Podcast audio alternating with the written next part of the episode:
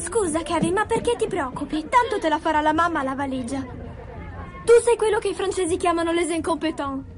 Cosa?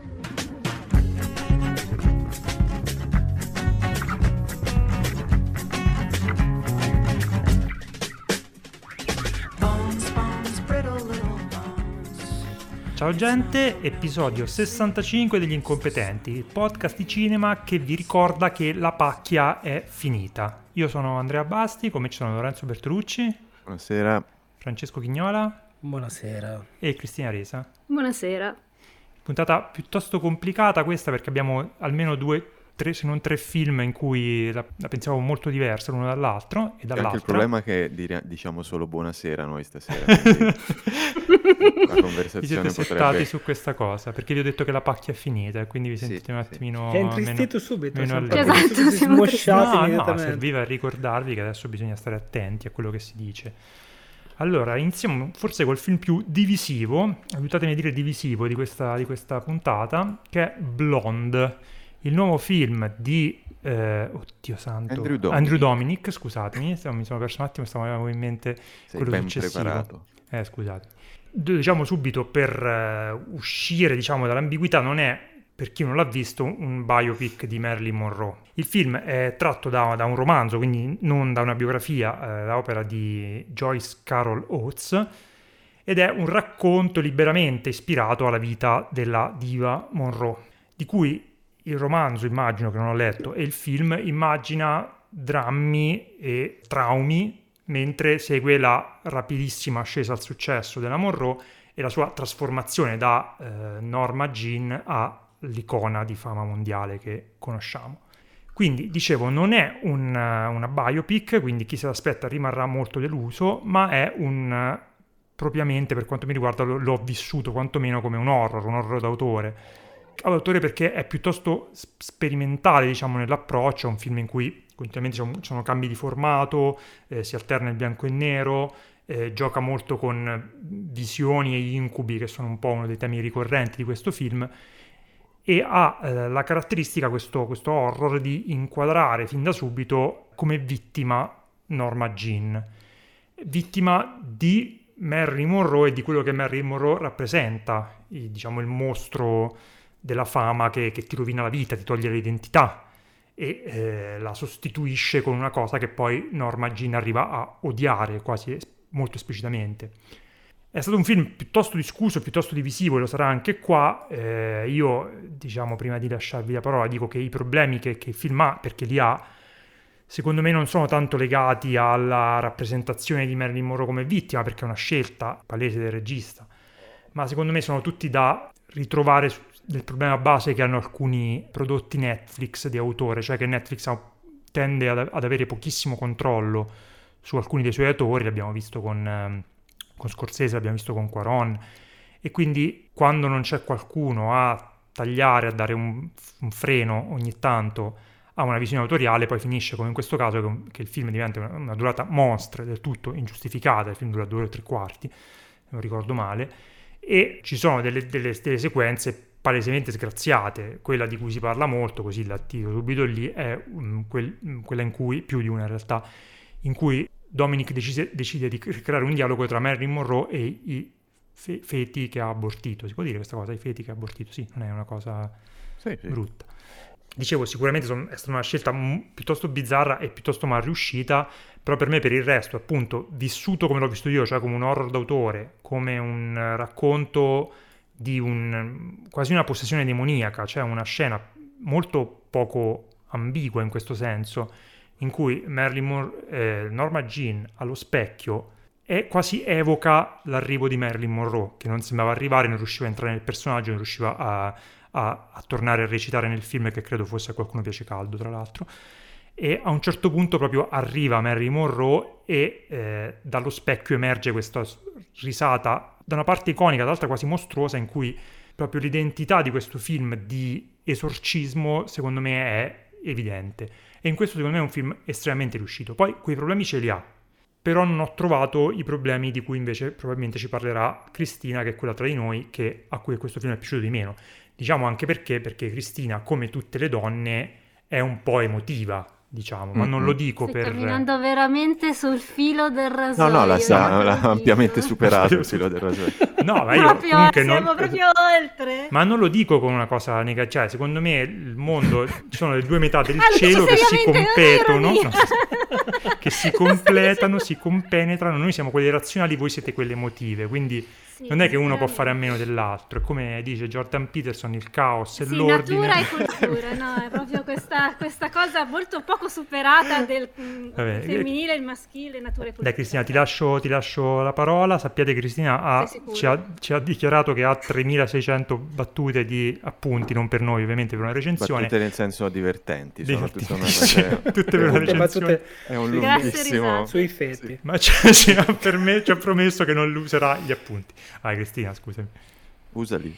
No, allora, io sono un po' divisa su questo film che, diciamo, ho trovato interessante per alcune cose e mi ha fatto incazzare per altre. Tagliamo testa subito al toro. Molto interessante secondo me a livello estetico perché... Arrivo, cioè io tra l'altro arrivo benissimo a capire cosa vuole fare e perché usa le modalità espressive che usa per farlo. Soprattutto la cosa che mi ha più colpito è la scelta, diciamo, nella messa in scena di partire da una, soprattutto sempre da una immagine, una foto famosa e quasi metterla in scena come un tableau vivant per poi mostrare in qualche modo il retro dell'immagine, un po' come, non so, quando vedete una scenografia di, di compensato e poi guardate dietro la scenografia e ci sono le macerie o ci sono... e- e- vuole fare quella cosa lì ed è interessante su più livelli, diciamo, anche funzionale al discorso che Dominic cerca di fare. E che cosa cerca di fare? Allora, io ammetto di aver letto delle interviste eh, del regista per, per questioni mie di lavoro e lui sost- sostiene in queste interviste, cosa che in realtà io non ho trovato nel film, di voler mostrare come un trauma infantile possa influenzare eh, la vita adulta. E secondo me però questo film, ed è una delle cose che secondo me nel film, che non mi hanno fatto impazzire del film per usare un eufemismo, è che usa il trauma come un mezzo, cioè uno è, un, è uno strumento, diciamo, un escamotage, che in qualche modo è trattato con estrema su- superfici- superficialità e indugia anche su alcuni stereotipi, tra l'altro accogliendo una visione eh, freudiana da bar legata tutta all'essenza della figura paterna e del rapporto complesso e conflittuale con, con la figura materna, che boh, sinceramente a me fa un po' incazzare messa così quest- in questo modo schematico. Il punto è questo, cioè io credo che a lui non interessi per nulla parlare del discorso della salute mentale, fare un discorso sulla salute mentale e non gli interessa neanche parlare, secondo me, secondo quello che ho colto dal film della, di, di, di, Norma Jean, della, di quello che c'è dietro Marilyn. Cioè non gli importa cercare Norma dietro Marilyn perché di Norma in questo film non c'è nulla.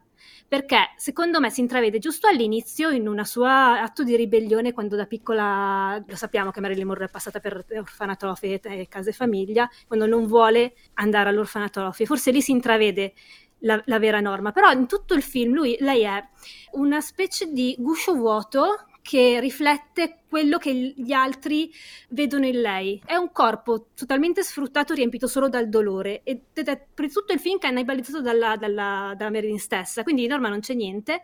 E modo è trattata come una sineddoche, cioè una sorta di sunto di tutte le donne oggettivizzate, quindi di tutte le donne, e anche in rappresentazione di un certo tipo di icona pop, una certa idea di popolarità che in qualche modo eh, porta al, alle estreme conseguenze tutto, tutto un discorso sul, sul, sogno americano, del, diventa, del, del mostrare, del diventare immagine pura e quindi perdere diciamo la propria identità a, a Dominic, secondo me, ora non so nel libro di, di Oates perché eh, non, non, l'ho letto purtroppo, interessa solo questo aspetto della storia e secondo me ne fa proprio un discorso meramente estetico, ma estetico nel senso filosofico del termine, cioè porta avanti un'esplorazione estetica sulla natura delle icone popolari e la tensione che si crea tra immagine e, e, e privata e pubblica.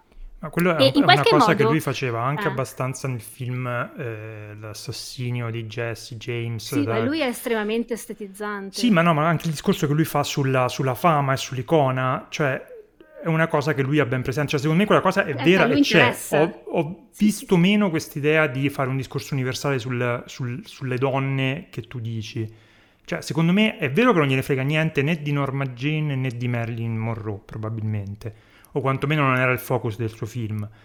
Parla ovvia- ovviamente molto, in maniera molto schematica, non, non, non, non dico che, un, che abbia una complessità altissima, per quanto sia eh, esteticamente raffinato e ricercatissimo. Anche perché, come, come, dicevi tu, il trauma della, della Mar- di Marilyn Monroe è martellato in testa allo spettatore questa cosa del padre. Sì, è proprio una fine, roba assolutamente in, poco, sì, poco delicata. Non, sì, non, no, ma non è, non è, non è articolato, non è, non è sottile, sì, ecco. Sì, però, e non mi ricordo più che stavo dicendo, cioè mi sembra che la, la, il suo focus principale sia quello appunto di, di, di, di raccontare l'incubo della fama, l'incubo del, del, diventare un'icona. Non lo so. Cioè no, questo no, universalismo perché... sulle donne io non ci ho visto sinceramente. Ma certo che sì, perché lei è considerata un corpo completamente oggettivizzata, tutte le sue interazioni con gli uomini sono di carattere sessuale, lei è sempre sessualizzata, e cioè è chiaramente una... Uh, perché se fosse eh, il film su un'icona maschile non sarebbe così, non ci sarebbero queste cose cose dentro. Non lo so, io questa cosa ce l'ho vista chiaramente, però, ma però ce l'ho vista, vista, come maniera... caratteristica del film, non come difetto del sì. cioè, è, è, no, senso... è una caratteristica del film, però ci arrivo. È anche un difetto mm. del film per come aveva messa in scena, perché il suo sguardo, secondo me, è il problema. Perché se pensate a per esempio la Rain Spencer metteva in scena una Diana completamente eh, asservita all'immagine che doveva tenere nei, nei confronti de- della famiglia, no? E in qualche modo anche lì si usava il linguaggio, il linguaggio horror, eccetera. E anche lì c'era l'idea dell'immagine pubblica e privata. Però, per esempio, lì lo sguardo non era sopraelevato, cioè l'interesse nei confronti del suo personaggio era chiaro ed evidente, qui non c'è alcun interesse nei confronti del personaggio, c'è solo l'interesse di mostrare questa cosa della fama dal punto di vista femminile. Lo capisco, l'operazione in toto è, è, anche abbastanza interessante, anche secondo me è meno raffinata di quello che si crede, crede, crede di essere, anche perché, come, eh, comunque hai detto che Andrea ci sono delle cose che proprio secondo me non funzionano, sono brutte a livello estetico, secondo me sono, cioè non, sono di cattivo gusto ma non funzionano, e non funzionano neanche con il linguaggio dell'oro alcune cose, alcune cose molto, sì, sì tipo la scena quella dove c'è la folla con le facce tutte deformate, eccetera, o la scena de- dello specchio funzionano molto bene. Maggior pro- difetto di questo film è che fondamentalmente nel riflettere, perché secondo me questo è il tema del film, sull'oggettivazione femminile nell'immagine pubblica del femminile, in qualche modo mette in scena una violazione del corpo pubblico, perché comunque il suo corpo di Marilyn è al centro di sogni desideri, del dibattito pubblico, del pubblico, eccetera, però fa esattamente, Dominic fa esattamente la stessa cosa che critica, ossia oggettivizza il suo personaggio di cui non frega niente, di cui non, non, interessa niente in maniera strumentale e lo rende un mezzo solo espressivo, come esattamente faceva Alex Garland in Men, con la sua protagonista che non era identificata es- esclusivamente dal suo trauma per me. Il fatto di porsi in una so- posizione di superiorità fa sì che lui sia parte del problema e a me questa cosa, cioè, questa cosa fa riflettere perché non si vive di pura estetica, una riflessione del genere, in un film del genere deve, deve tenere conto della prospettiva, dello sguardo che si punta contro il personaggio. E qui ho, ci ho visto solo questo tentativo, cioè ci sono delle scelte che, fa, che vengono fatte solo per shock value e no, ci ho visto proprio questo, questa dimensione dell'immagine, dell'estetica che travolge tutto, ma non può essere solo quello. Non può essere solo quello. Cioè, non, non, sono d'accordo che, che, sia fatto per shock value. Poi, cioè, secondo me, la questione della sessualizzazione del corpo di Marilyn, cioè, è, è difficile, se non impossibile, parlare del corpo di, di, di, di Marilyn Monroe senza parlare del fatto che la sua fama è passata attraverso il fatto che lei era l'ideale sexy dell'America di quegli anni. Filtrare quel tipo di immagine senza mettersi nello sguardo di chi guardava con lussuria il corpo di Merlin, secondo me sarebbe stato difficile, se non inutile, se non impossibile. E soprattutto ci sono dei momenti in cui è molto sessualizzata, ma il, lo switch tra sessualizzato e mostruoso è molto immediato. Cioè il, la scena del, del sesso orale con Kennedy è una roba che in, in nessun momento mi viene a dire ah mazza che proprio cioè è proprio una roba anche angosciante no, ma certamente ma non è quello che sto dicendo io non sto dicendo che lui sessualizza Melanie sto dicendo che la oggettivizza cioè la rende strumento di questa sua idea di mostrare tu, tutto quel discorso sull'estetizzazione de, delle icone e quindi visto che non gliene frega niente del suo personaggio è uno strumento narrativo esattamente uno strumento narrativo. Lei, lei, non è la protagonista è lo strumento di un altro discorso che si fa su tutto questo. Ed è questo sì il ma cioè nel senso e... no, a me non, cioè, non, non non mi dà fastidio che... Cioè, a me, siccome non, tra l'altro a me personalmente non è che ho questa grande passione per Marilyn Monroe, per la vicenda di Marilyn Monroe. io, tra l'altro. Per cui, è, è cioè fastidio, cioè... dà molto fastidio, però a me sinceramente ha dato parecchio fastidio. Vabbè, ma questa, quello perché ti questa... dicevo perché voi sei donna e quindi Vero. in quanto tale sei un po' sensibile. In quanto tale tutto quello che ho detto ora non è assolutamente... È invalidato dal fatto che hai un utero, quindi... Devo... Esatto. E vabbè, abbiamo un po' eh, occupato la scena. Francesco, tu che invece Scusate. sei più pro? Allora, io sono, sono più pro. Più pro. Eh, no, io sono, mm, no, sono contento comunque di, di- di- di sentire eh, insomma, quello che ha detto Cristina, che secondo me sono osservazioni interessanti e in realtà cui sono eh, anche d'accordo, nel senso, secondo me è una questione anche di, di sensibilità personale nel, nel- di dove uno ha l'asticella di quello che gli dà fastidio o no in un film, fondamentalmente, perché eh, abbiamo visto, lo stiamo vedendo in questi giorni, questo film è un film che polarizza molto, è un film che insomma suscita soprattutto opinioni non solo, ma soprattutto opinioni abbastanza polarizzate, abbastanza estreme. Eh, secondo me, non- io non sono, non sono quello che ti dice questo è un capolavoro della settima arte, secondo me, eh, come dicevi tu Andrea, questo è un film sicuramente eh, di un autore che ha avuto un filo troppa libertà.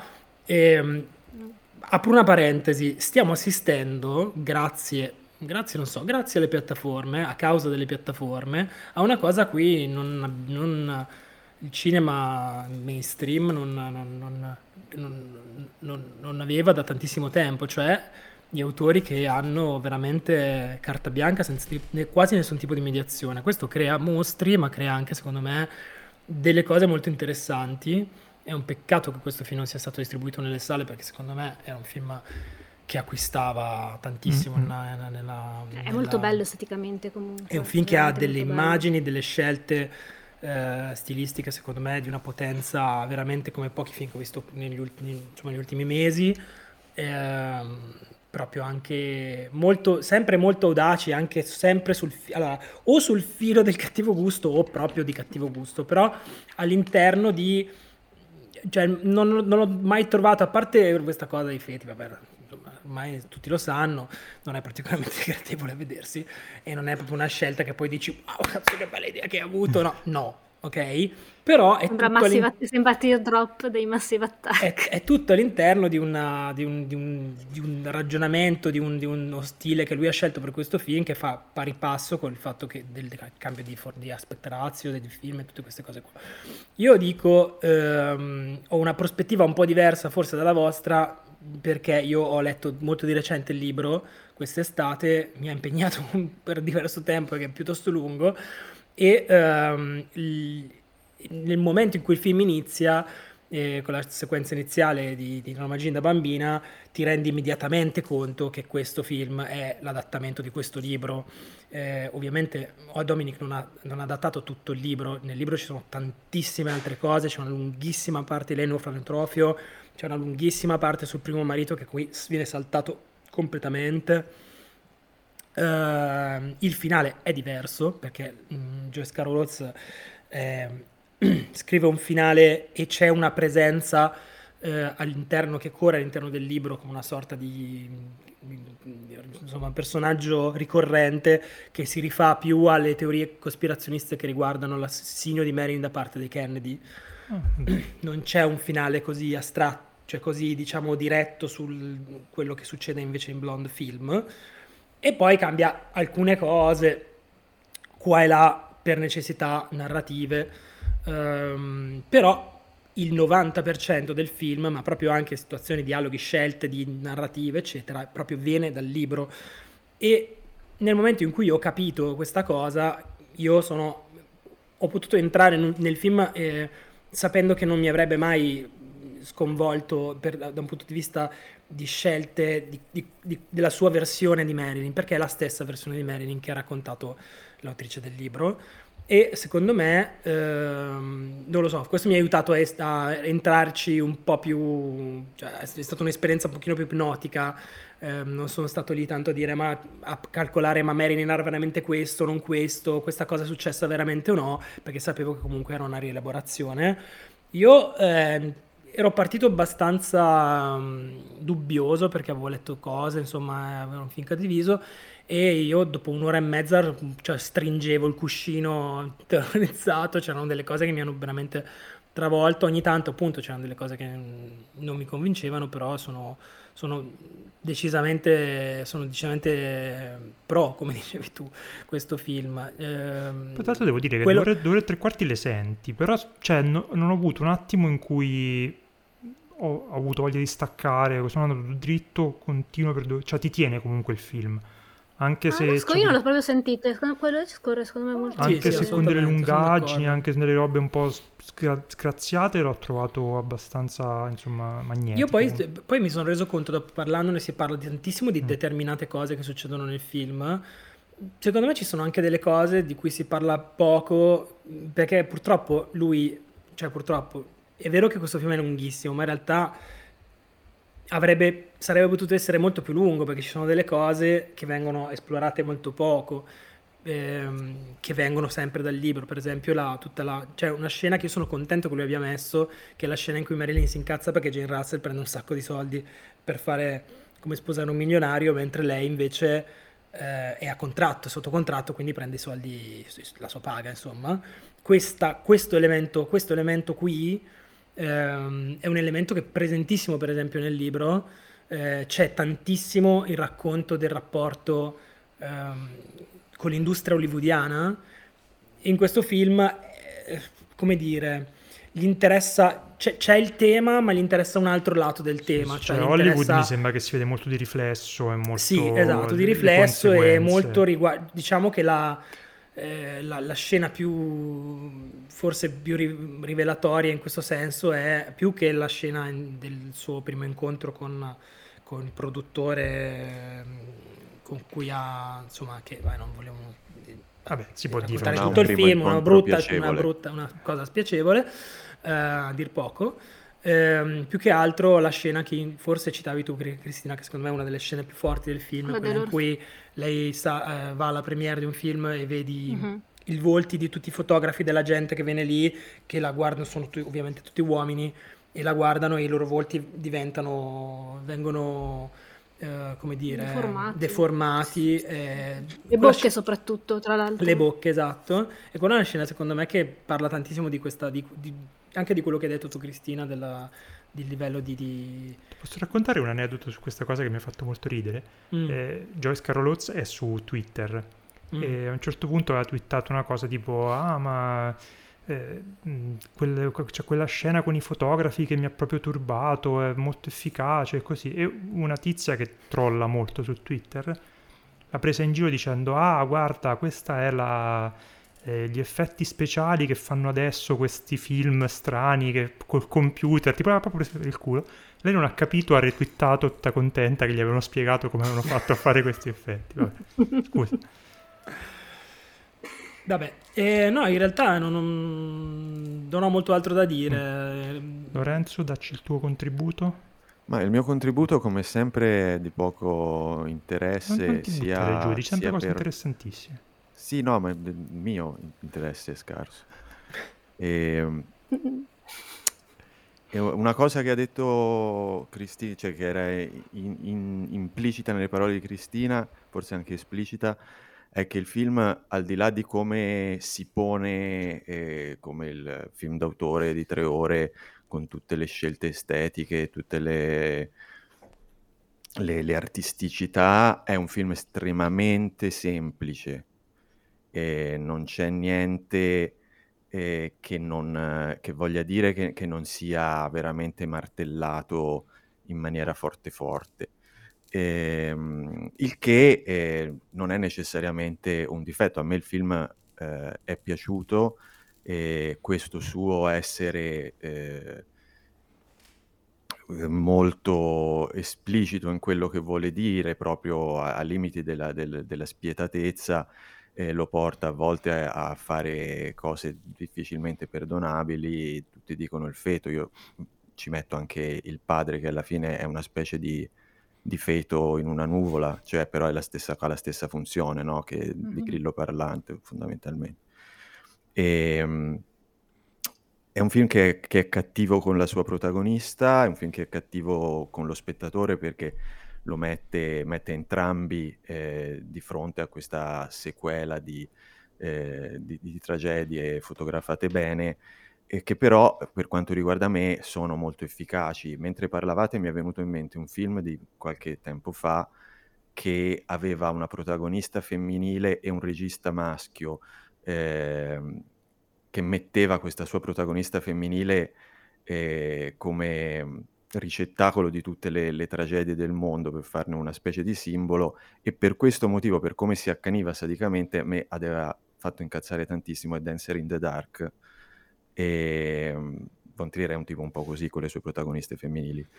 E, e invece stavolta non ho, non ho avuto questo effetto. Eh, spero che non sia perché eh, mi sono lasciato eh, coinvolgere da, da quanto è, sono belle alcune scene o da, dal semplice gossipismo di dire ah guarda ho riconosciuto che Bobby Cannavale fa Gio di Maggio eh, spero, spero, di no ecco l'ho, l'ho, è un film di cui riconosco assolutamente i difetti anche mentre lo vedevo e non sono capisco benissimo come, può, possa aver dato fastidio. A me in questo caso eh, questa sua, questa sua cattiveria e sua, eh, questo suo essere assolutamente eh, onesto nel, nei suoi intenti eh, sono sembrati degli elementi di interesse del film e, eh, e non dei, dei, demeriti quasi sempre. E questo non vuol dire che io sappia spiegare perché. però, eh, eh, però ho finito. No, però io sono, sono d'accordo con te su, sulla cosa che accennavo anche prima, cioè questo è un, cioè, questo è un film che eh, mi spinge eh, più, di, di, più, del solito a ricercare opinioni diverse dalle mie, nel senso che a me è piaciuto molto, io sono contentissimo, trovo che sia un film di un'audacia gr- grandiosa, Gli, cioè, non è un, secondo me non è un, insomma, né il più bel film che ha fatto lui, né il più bel film dell'anno, del decennio, quello che vuoi, perché per il motivo eh, che abbiamo detto prima, che non c'era, ecco, nessuno, che gli, cioè, cioè non c'era nessuno che gli diceva che cazzo fai. E Audacia La è giusto, mediazione è forse importante, proprio il motivo per cui eh, in que- questa sua scelta di, di essere un, un po' sadico nei confronti de- di, di chi lui mostra e di chi poi vede il prodotto finito, eh, mi è sembrato più un, un atto, non, non un errore di calcolo da parte del regista di quello che intendeva fare, di come mostrare quello che, che ha mostrato, ma proprio una sua, una sua scelta eh, che può assolutamente eh, dispia- non piacere, ma è assolutamente anche messo in conto. Certo, non, non è che si voglia creare un film per, per tutti i palati con, con, un approccio di questo genere. E altre volte, poi magari dipende da, da come sto io quel giorno, eh. altre volte appunto come nel caso di, di quel Von Trier in particolare, una, un approccio simile mi aveva dato fastidio. Sapete la cosa bizzarra del mio rapporto con questo film? È che mentre lo vedevo eh, allora, cerca- ho sempre tenuto un atteggiamento molto, rifle- cioè molto, riflessivo, molto analitico verso il film. Ora sembra che mi sia scaldata un sacco questa, in questa mia... perché a posteriori, nel momento in cui mi sono messa a tavolino a dire ok, eh, che cosa eh, ho, ho, percepito come eh, che, che, non funzionava in questo film per me e che cosa invece funzionava, sono delle cose che mi hanno fatto ovviamente incazzare. Durante, quando vedevo questo film invece ho mantenuto una freddezza che mi sembrava quasi innaturale di fronte alle atrocità che stavo vedendo, che ok, va bene, lo so, sono abituata al linguaggio dell'horror, sono abituata a determinate cose, ma anche verso la fine, nell'escalation finale, io l'ho trovato veramente freddo e, e anche un po' eh, asettico ed è bizzarra questa cosa per come alla fine poi eh, nel, nel, nel, pensarci dopo alcune cose mi abbiano fatto incazzare. Secondo me questa cosa deriva anche sul, sull'aspetto mm, estetizzante del film, non lo so, sul fatto che comunque lui ha un'idea molto precisa e analitica di quello che vuole dire e il fatto che, non, che, che, che non, tutto questo non comporti la costruzione di un personaggio tutto tondo ma la- la- lo, s- il- lo sguardo che si tiene sul personaggio, il modo in cui si guarda, probabilmente c'entra con questa, c'entra con questa, con- con- questa freddezza che ho percepito nel film. Ma secondo me è Freddezza anche rispecchia un spietata. po', rispecchia anche un po', no, ma io sono- non sono in disaccordo, rispecchia secondo me, secondo me, Secondo me, secondo me anche un po' la, la, mm, la frammentazione che è tantissimo parte del libro e eh, un po' c'è nel film, ovviamente il film è- non è raccontato, c- sì c'è una voce, c'è un voice over all'inizio, alla fine credo, ma non è, non è un voice over che s- si porta dietro tutto il film, mentre invece il libro è ogni parte è raccontata da un personaggio diverso, ci- è ra- raccontato con stili diversi, eh, ci sono capitoli epistolari, ci sono, cioè è tutta una roba super mega postmoderna, tutta smontata, anche non, non lineare spesso temporalmente e secondo me ehm, la frammentazione del personaggio c'è anche qua, anche se secondo me ehm, questa, questa caratteristica di lei come pers- persona che ha un rapporto di amore e odio nei confronti del personaggio che le hanno costruito addosso, che lei non riconosce, è raccontata con con- a parte con, con semplicità, con chiarezza, ma con una certa coerenza all'interno del film, e secondo me funziona molto bene, eh, proprio per il modo in cui lui la racconta visivamente, non soltanto nella nelle sequenze che avete citato voi, ma ci sono altre sequenze, anche una soprattutto alla fine, che, che parlano proprio di questo sdoppiamento. E non mi ricordo, Eh, sta- non mi parli di quella ispirata a Lynch, chiaramente, poco Sì, cammina sì. con me. Tra ho letto, ho letto una- Ok. un articolo carino perché cercavo cose. No, niente, non importa, questo è un'altra cosa. non ti vergognare di cosa cercavi su No, no. internet, Francesco, non ti preoccupare. Però non mi- eh, ho iniziato questa frase dieci minuti fa, non mi ricordo come stavo andando. No, no, ma era, era chiaro. No, però insomma, c'è quest- che- questo elemento appunto di, di- che può rendere il film un pochino meno, cioè un po' più cerebrale per alcune cose, anche se io eh, mi sono fatto proprio spesso e volentieri ehm, colpire dalla potenza delle, proprio delle immagini e insomma, Sì, sì, per me è stato... quella, secondo me è una cosa anche su cui anche i detrattori, una delle due cose su cui i detrattori eh, non, non non possono avere niente da dire, l'altra credo che sia Ana De Armas che Ah, Ah, lei è non, pazzesca. abbiamo, non abbiamo ancora parlato dopo 35 minuti, mi sembra E abbiamo stranissimo. neanche citato- che il film è lei che fa il film. Esatto, no, io pensavo una cosa mentre guardavo dopo un'oretta che, che- in cui insomma di durata del film, dicevo, cioè, sai, presente, presente la scena per cui un'attrice fa un film e viene ricordata, magari vince un Oscar e tutti dicono, ti ricordi quella scena lì, non so, eh, di solito scene di provini, mi, mi venivano solo in mente le scene di provini, tipo il provino di, di Emma Stone in La La Land o il provino di Naomi Watts in Mulholland Drive, cioè quelle scene in cui dici, cazzo, questa qui è la numero uno del mondo, cioè questo film, Ana de Armas, è così per tutto il film, Sì. ci sono tipo 15 sequenze così.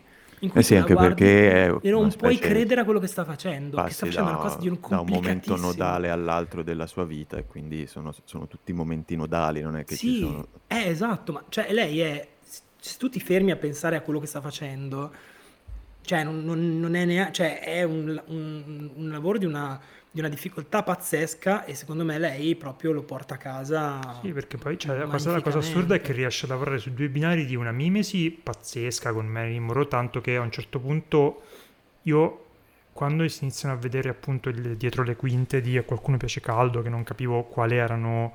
eh, Vere e quali ricreate. Dopo un po' anche lei non riuscivo più a capire se, se stavo vedendo delle immagini, mi ha anche avuto il dubbio, ma questa è un'immagine di repertorio perché c'è una mimesi pazzesca. Dall'altra sta costruendo questo personaggio che ha creato il libro e ha creato il film, che non ha contatti con, o quantomeno ha labili contatti con eh, la figura storica e gli stava dando un, un, eh, cioè, uno spessore, una tridimensionalità, ma al di là di, di del fatto che è un, comunque diciamo è un racconto e sono delle, delle motivazioni molto semplici, però gli dava proprio una tridimensionalità per cui non- in- per- in nessun momento smettevi di credere che quello era, un- era un- era una persona vera, non è un'attrice che sta inter- interpretando un film. Assolutamente. Cioè, Ma lei- poi sapete anche, lei se la guardate bene e confrontate le foto, non assomiglia a Marilyn Monroe. Eppure durante per tutto il film, e non, non imita Marilyn Monroe, però per tutto il film ti convince di essere Marilyn Monroe. Sì. E, e la, tua, e la mente, fa, come dicevi tu, Andrea, fa, fa tanti scarsi perché vedi e dici, cacchio, è proprio uguale, e non lo è. Cioè, è, è, proprio, è, un, è, un, caso di Mandela, un effetto Mandela proprio gigante sì, tutto il esatto. film. Sì, sì, ma infatti poi quando... Sono... Mandela. È quello e... quando tipo ricordi... quando, quando c'è un ricordo collettivo Mandela, che però è Mandela è morto in carcere. Ah. No, non è morto in carcere. Tutti, tutti, si ricordano che Mandela è morto in carcere, invece poi è stato carcerato e ma è diventato presidente dopo che è stato... Eh, lo so, ma tu no, sei è, una persona non era, colta. Non, non, era per il morto in carcere, perché tutti erano convinti che Mandela fosse morto tipo quando ancora era vivo, tipo nel sì, 2000, sì, capito? No, quando, morto, sì, ho morto, no, eh. ma morto, morto, morto in carcere prima di, di, Sì, esatto, morto quando era ancora Come il, il, barone di La Palisse. Vabbè. E... Bene. Io e... volevo dire questa ah, cosa. Che... Eh, vai.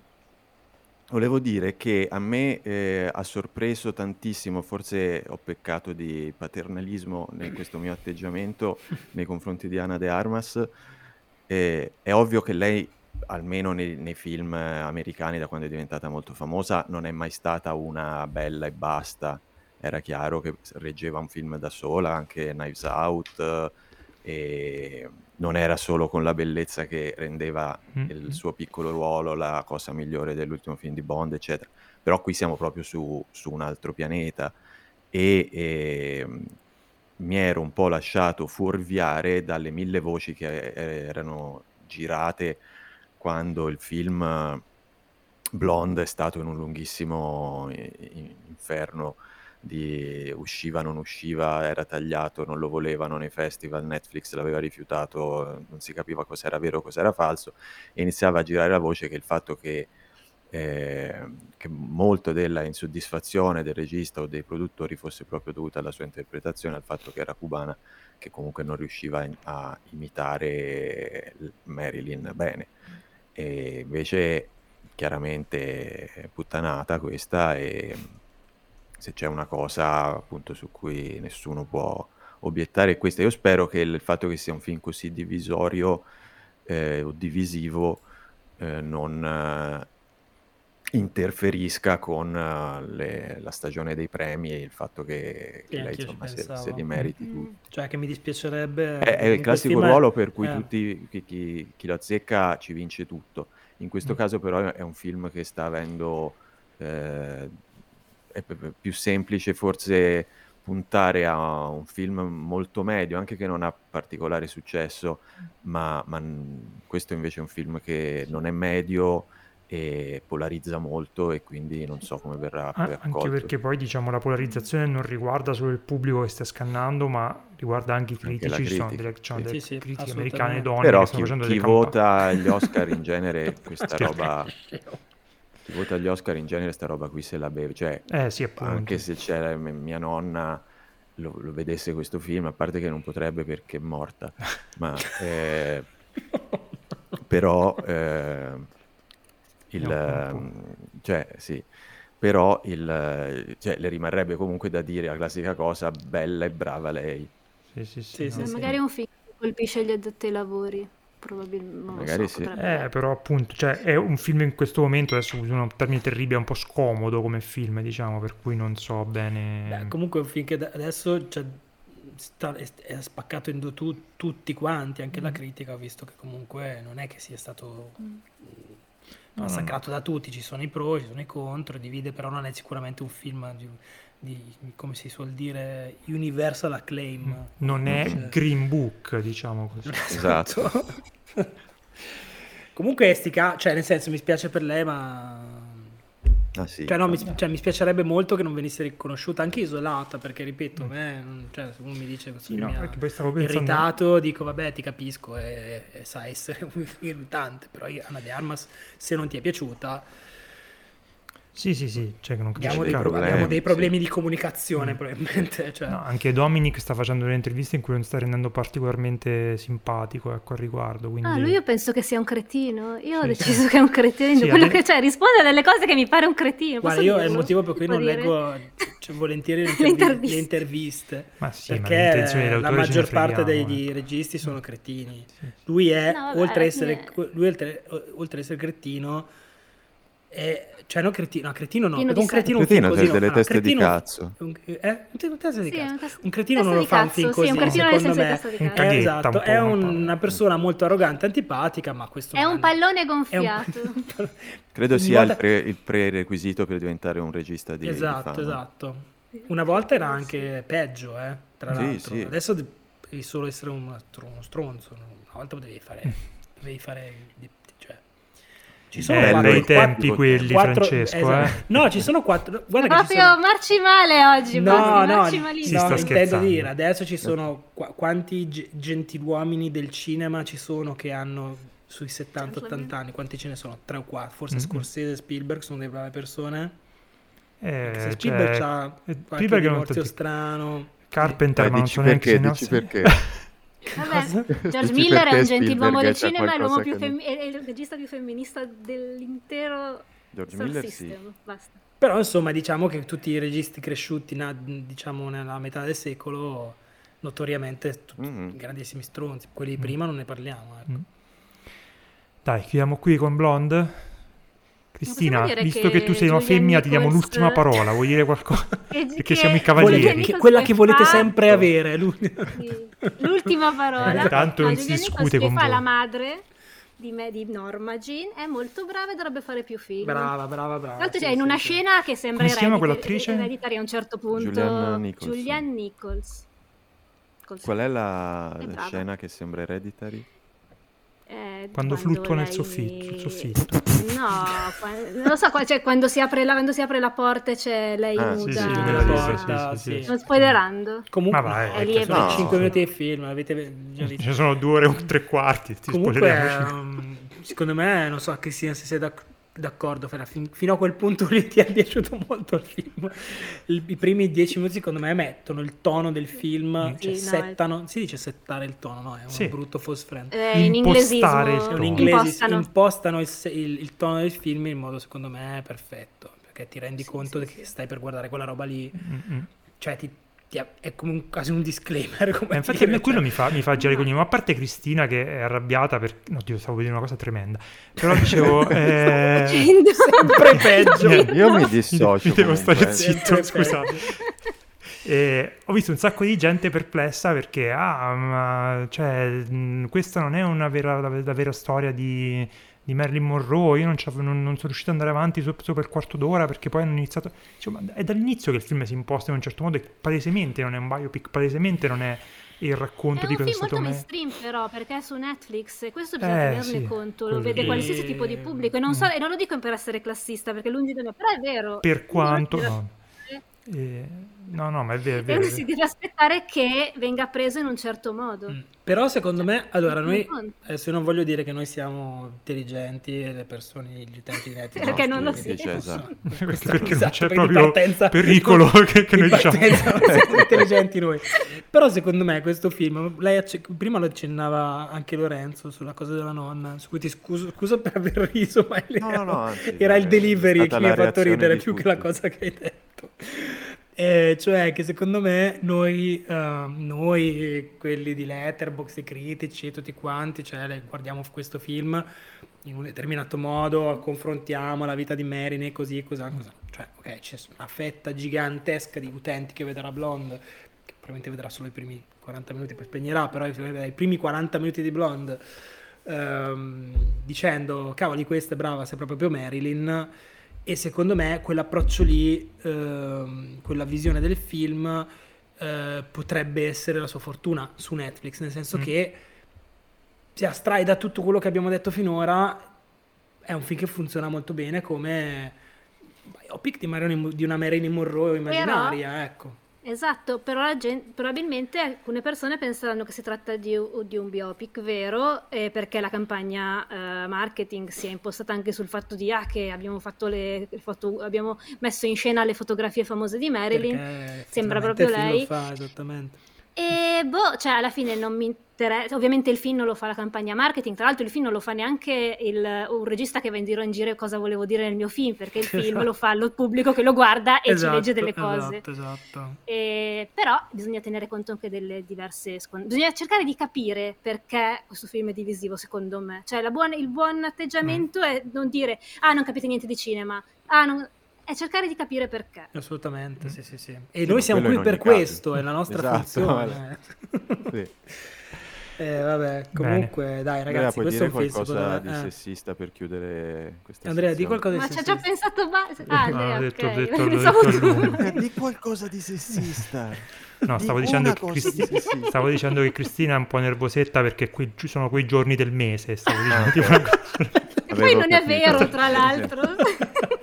Però, quindi la felpa non, non è direi, tra l'altro, quello. perché bisogna sdoganare tutto. Okay. Beh, Davide, scusate, beh. faccio un disclaimer, sono ovviamente Frizzi e Lazzi, non credo veramente che le donne siano inferiori a noi uomini. Sai che, sai che forse dicendolo persino peggio, peggio di quanto Fai peggio. Bene, questo era Blonde. Eh, adesso passiamo al secondo film in scaletta mettendo un attimo Lorenzo in panchina perché mi sembra di ricordare che non lo abbia visto. Non lo ho visto. No. Si tratta di Don't Worry Darling, il nuovo film... No, mi avevate allettato così tanto a vederlo, eh, sono eh, stato proprio scemo. Infatti andiamo, andiamo, bello veloce perché è un film che non merita moltissimo. Dai. Si tratta del uh, nuovo film, secondo film da regista di Olivia Wilde dopo il bellissimo uh, Booksmart, di cui credo che abbiamo parlato nel podcast, non ne sono Vorrei sicuro. che tu eh, ripetessi con maggiore, una dizione più chiara il nome della regista perché io ho capito delle Hawaii. Scusate, parlo troppo veloce. sì. Di Olivia Wilde. Oh, grazie. La storia qui è quella di una giovane coppia interpretata da Florence Pugh e Harry Styles, se non sbaglio Styles, ex cantante di One Direction, diciamo più bello che bravo, perlomeno come attore. Una coppia, dicevo, che vive in una bizzarra comunità chiusa che sembra essere un po' lo specchio dell'utopia del sogno americano anni 50. Fin dai primissimi minuti il film solleva dei dubbi sulla natura profonda di questa comunità e sulle molte regole che limitano la vita delle mogli all'interno di questa cittadina. Quindi è chiaro fin da subito sia il tema del film, cioè un'indagine sul ruolo delle donne in un'epoca che è stata troppo spesso idealizzata e che getta un'ombra su quell'America contemporanea che a quell'epoca vorrebbe tornare. Come è chiaro il genere in cui il film si infila, quella sci-fi paranoica. Il gioco qui per lo spettatore sta nel capire cosa c'è dietro eh, nell'aspettare che si alzi il sipario sul mistero. E quando il film lo fa, secondo me dopo essersi trascinato per troppo tempo con pochissime idee e pochissima verve, quando alza il sipario, dicevo, la spiegazione è qualcosa che abbiamo visto cento volte al cinema. Per me infatti è un film che ha pochissimo da dire, diciamo, se escludiamo l'ottimo set design, gli ottimi costumi, i tavolini belli delle case belle, le macchine d'epoca, è un film che percorre strade già battute da tantissimi altri, ha una monodimensionalità disarmante, secondo me, visto le potenzialità che aveva, e quindi non credo sia un caso che si sia discusso più del gossip attorno al film che del film stesso, su cui secondo me davvero c'è poco o pochissimo da dire probabilmente non siete d'accordo con me, non è d'accordo con me Francesco, quindi ti cedo la parola. Eh, questo, questo rumore è uscito dalla mia bocca, non so cosa fosse. Eh, allora, io ehm, sono andato dopo che tutti quanti avevano fatto questa, questa recensione del film. E quindi sono andato anche un po' dicendo, vabbè, tanto vado a rompermi le palle, già capito cosa. E invece io sono contento cioè, non, ah, contento non sono contento. Allora, secondo me la cosa che io eh, non perdono, tra virgolette, a questo film, eh, non che non perdono, ma che è più, diciamo, palese, è che questo è un film che fa una cosa che un sacco di altra gente ha fatto meglio e qualcuno, non voglio dire chi, un prodotto televisivo molto recente, e ha fatto, eh, perché se lo dico racconto il finale del film fondamentalmente, ha fatto molto meglio l'altro ieri, cioè con alcune cose che sono identiche a quella roba lì e quindi chiaramente suona molto Hai capito? Ecco, suona un po' già, già visto, un po' già sentito. È sicuramente un film, non, non, non, non il film più originale del mondo, molto semplice nella sua, nella sua tesi, uh, ma l'ho trovato eh, da un punto di vista tematico molto abbastanza interessante, molto contemporaneo per gli elementi che mette in, in, in campo all'interno della risoluzione, intendo. E um, secondo me, da un punto di vista poi, vabbè, del puro intrattenimento, della confezione, delle performance, vabbè, Harry Styles vabbè, non sarà proprio il massimo della vita, però Florence Pugh è grossissima in questo film, veramente, a parte che lo tiene in piedi da sola, ma fa proprio... Olivia Wilde mette, la mette molto alla prova, le fa fare delle cose, eh, secondo me, anche un po' estreme per il tipo di, di, di, film che stiamo guardando e lei fa un lavorone, eh, insomma, sappiamo, è una che teniamo d'occhio da tantissimi anni e non, non, eh, sicuramente parte... De, buona parte del, del, gradimento che ho avuto per questo film è dovuto a lei e al, che fondamentalmente fa tutto, fa tutto da sola per un'ora e un quarto di film. E è un film, secondo me, se, se esci dai, appunto da, dal discorso tematico, dalla risoluzione, che comunque quando arriva, innanzitutto arriva un po' troppo tardi perché il film è un po' troppo lungo, mm. tanto per cambiare, un quarticello, almeno 20 minuti troppo lungo si è un po' rotto le palle a quel punto mm-hmm. di seguirlo, però eh, se ti astrai dai discorsi, diciamo, filo- filosofici, sono d'accordo o non sono d'accordo, sicuramente su questo Cristina avrai una, ci darai una, una, un, sì, un, un escursus più preciso. Fra, cioè io, non... io per tre quarti di film mi sono sinceramente divertito mh, mm, senza lamentarmi mai che finché a un certo punto ho detto vieni al dunque, però sono abbastanza sono contento di averlo visto in sala perché è un film che ha comunque da un punto di vista visivo bella, un bel impatto anche questo qui è un film sono andato a vedermi il direttore della fotografia che non, non, mi sembrava di non conoscere che Matthew Libatic in realtà è il, è il, direttore della fotografia di Aronofsky quasi tutti i film di Aronofsky Black Swan mm-hmm. eccetera è uno molto bravo e qui secondo me fa delle cose anche The Way a Venezia tra mm? l'altro anche The Whale che era a Venezia quando Warry Darling è il direttore della fotografia anche di The Whale. Ah, The Whale, ah ecco, infatti era. immaginavo. Eh, sì, sì. E secondo me fa delle cose interessanti anche quando alla fine diventa molto rutilante, molto eh, non perfettamente a fuoco.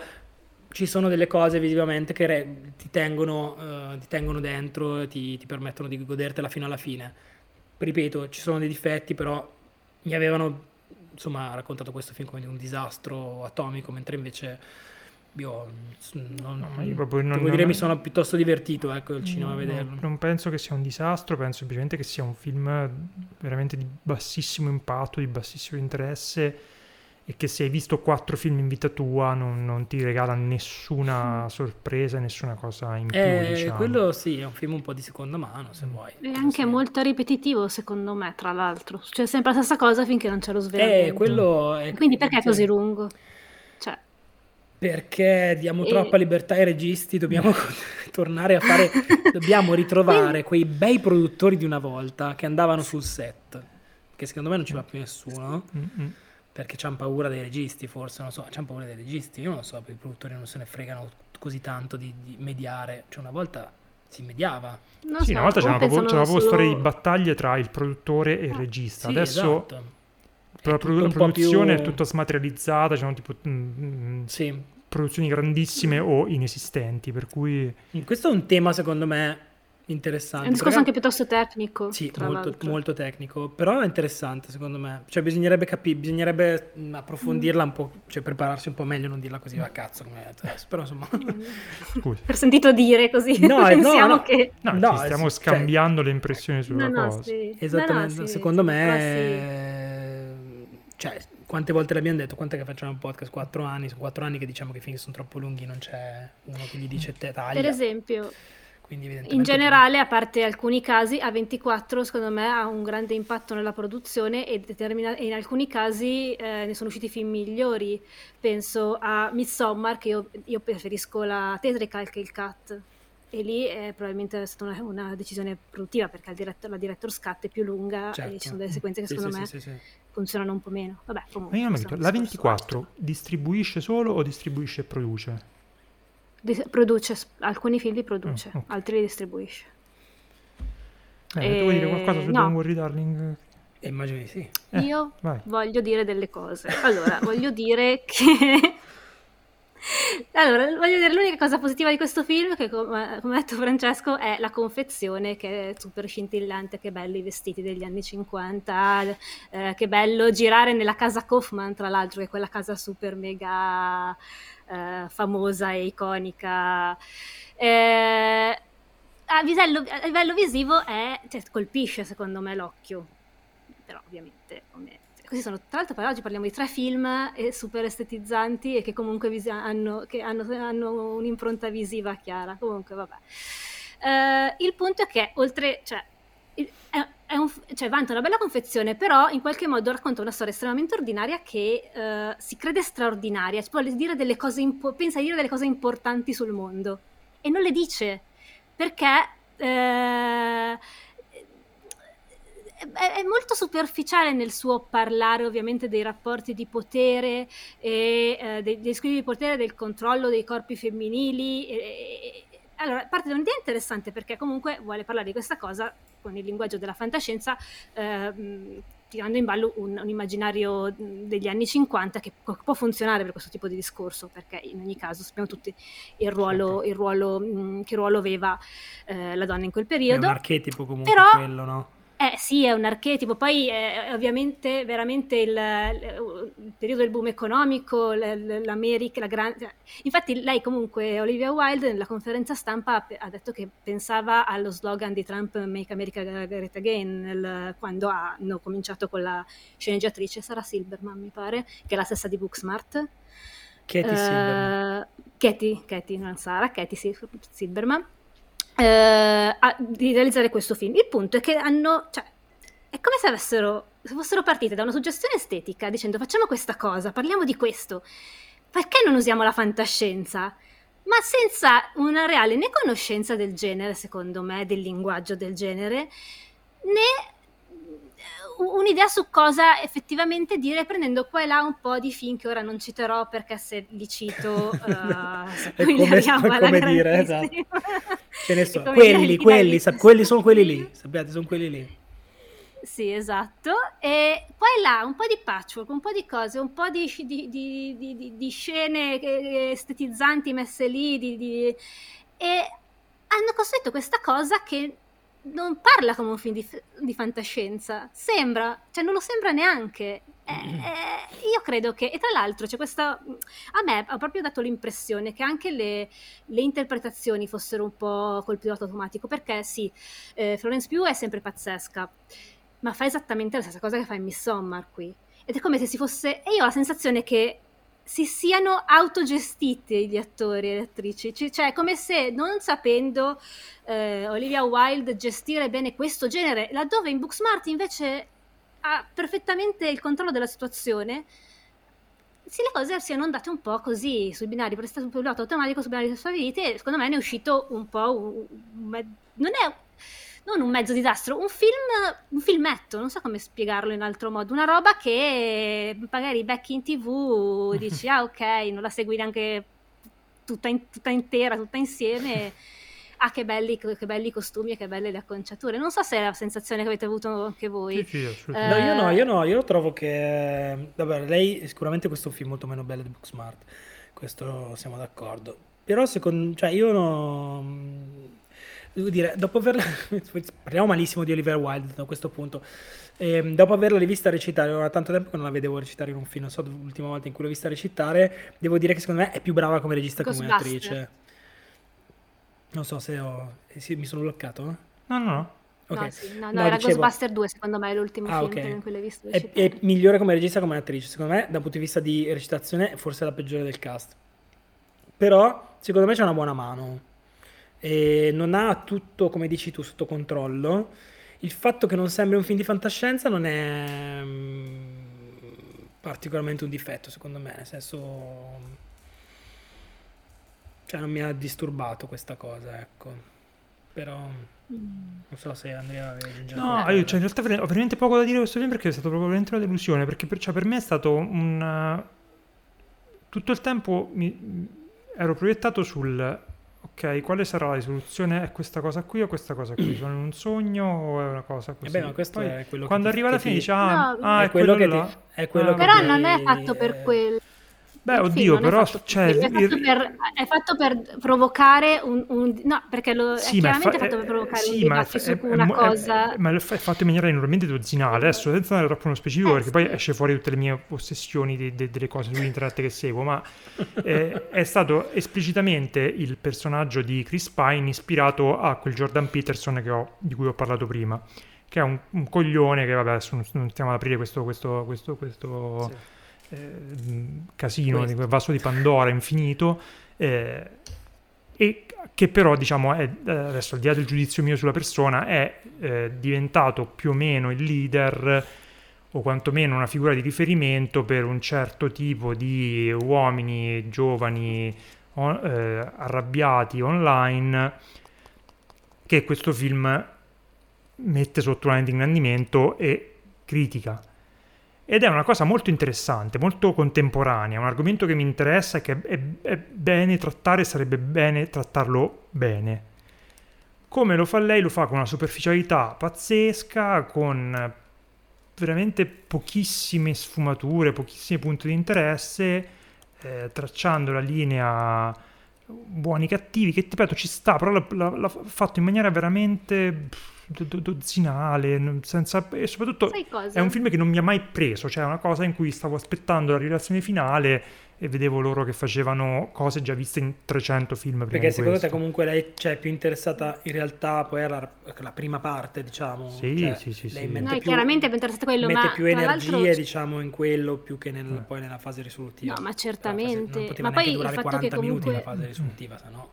No, certo. infatti. Però il fatto che comunque anche ehm, in qualche modo sia eh, un, un film che parla dell'ordine, del, co- del conflitto tra ordine e caos, l'ordine, Mhm. il controllo sul corpo, eccetera, invece il caos della seconda parte. Sì. E, e ti dice che il controllo è una forma di abuso, corpo, controllo sulle donne, corpo Mm, delle donne, certo. eccetera. E un film così, che parla di questa cosa qui, è così lineare, è così mh, dozzinale, prevedibile, va per i binari esattamente, esattamente nel punto in cui tu lo vuoi, lo- lo- cioè tu pensi che andrà. E tra l'altro anche, eh, cioè, è- così anche binario, non so come, cioè non so, dico la brutta parola binario, è binario, è, è- cioè ordine e caos, non, sono, non, non- ha, non ha sfumature questo film. Tra E non lo so, è proprio una cosa che Eh, va... molti film a tema è schematico, insomma. Sì, Non so se era una cosa voluta o schematico. meno, ma uno degli assiomi del pensiero di Jordan Peterson è proprio che tutta la realtà è una tensione, scusate, puttanate junghiane, tutta la realtà è una tensione tra ordine e caos, eh, l'ordine è rappresentato dal maschile, il caos è rappresentato dal femminile. Avevi detto che non Esatto, avresti che- parlato di che- Jordan Esatto. Peterson. Esatto. Ma è la, stessa, è la stessa teoria che vede natura e cultura femminile e Sì, maschile, sì. è superata. Ma tu, tu, Olivia Wilde e tu, uh, Katie Silberman, vi- volete distruggere questa cosa, volete criticare questa cosa e rimanete nelle vostro- nella, nella vostra forma Mm. No, binaria? Infatti in quello Cioè, era, non- era non- molto non più, distruggete. più sovversivo interessante Booksmart, insomma, nel, nel- nel, eh, dinamitare certi stereotipi e certe insomma, direttrici, del- in quel caso del cinema eh, di, di adolescenti, insomma, il, un, un teen comedy barra drama. eh, coming of age, insomma, quello che quello, come volete, eh, in cosa vo- volete inserire Booksmart. Lo faceva molto bene. Infatti, io, tra l'altro, quando ero uscito, ho detto: Ma questo film è anche scritto male, non sarà la stessa sceneggiatrice di, di Booksmart. E invece, è la Invece stessa sì. sceneggiatrice di Booksmart. Quindi, Secondo non me lo non so. è il loro. Mm, Cioè, non è il loro, il loro genere è- non è questo per mm, me. Mm, mm, Sanno sol- fare molto bene altri generi, la commedia eh, generazionale. Mm, mm, mm. Io però sono contento che produttivamente, cioè un film così stanno, credo anche piuttosto bene, avuto una spintarella buona. Sì, io non ho capito se è, se è per Harry Styles o è per tutto il gossip eh, attorno al film, insomma, però sì, sta, cioè io perlomeno ho avuto mm, testimonianza delle sale piene davanti a me, quindi proprio no, un po' inquietante. Perché sei andato a cinema in festa. No, in realtà no, esatto. ci sono andato dopo. Eh, Mi piacerebbe che facessero un film sulla, su- sulla mm, storia produttiva di questo film diretto da Olivia Wilde, tipo un Boris eh, nel... Comunque, Diretto da Andrew Harry Styles- Dominic, cioè, fatto- io sono andato in sala e sta- cioè, No. statisticamente ehm, diciamo che eravamo in 20 persone, diciamo che guardandomi intorno 12 persone erano lì probabilmente spinte dalla presenza di Harry Styles, che non significa che non eri per Harry Styles, ma conoscevano questo film per la presenza di Harry Styles, cioè sono venuti a conoscenza di questo film e sono venuti a vederlo. Si portano a casa due scene di sesso con Harry Styles. Butta via, insomma. dai. Butta via, si butta via niente, Mm. comunque, non particolarmente memorabili. No. però Sì, eh, no, per, per nulla. petting, diciamo. Bene. Questo era Don't Worry Darling, che è ancora in sala, ma come vedete c'è un po' di... ti- ti- siamo un po' tie- tiepidi al riguardo, quantomeno. Sì, però...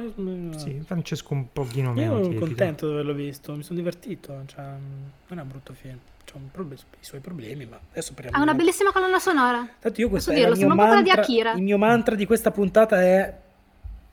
Vedo che c'ha dei problemi, ma comunque sono contento. Adesso parliamo di Atena. Andiamo a parlare di un tema che ha anche questo altri problemi, o, o Atena, forse è più, è più corretto, che è il terzo film di Romain Gavras, figlio di Costa Gavras. E fra l'altro credevo fosse morto invece è ancora vivo. Eh, questo è l'effetto Mandela, vedi? Che ha, eh, oltre ai due film precedenti a questo, ha un passato anche nei videoclip, che, in que- che, insomma lo, lo porta ad avere uno stile molto riconoscibile nel suo essere opulento visivamente. Questo infatti è un film... clipparo una volta. No, però non, non- non è questo il caso, diciamo. Opulento. Eh, si tratta di una storia.